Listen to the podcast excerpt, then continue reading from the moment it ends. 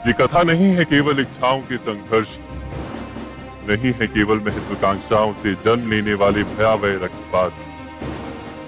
कथा है, इच्छाओं के गर्भ से उदित होते हुए ज्ञान, यात्रा जीवन का मर्म सिखाएगी, मनुष्य का धर्म सिखाएगी, कीचड़ से उठकर कमल बनने का कर्म सिखाएगी।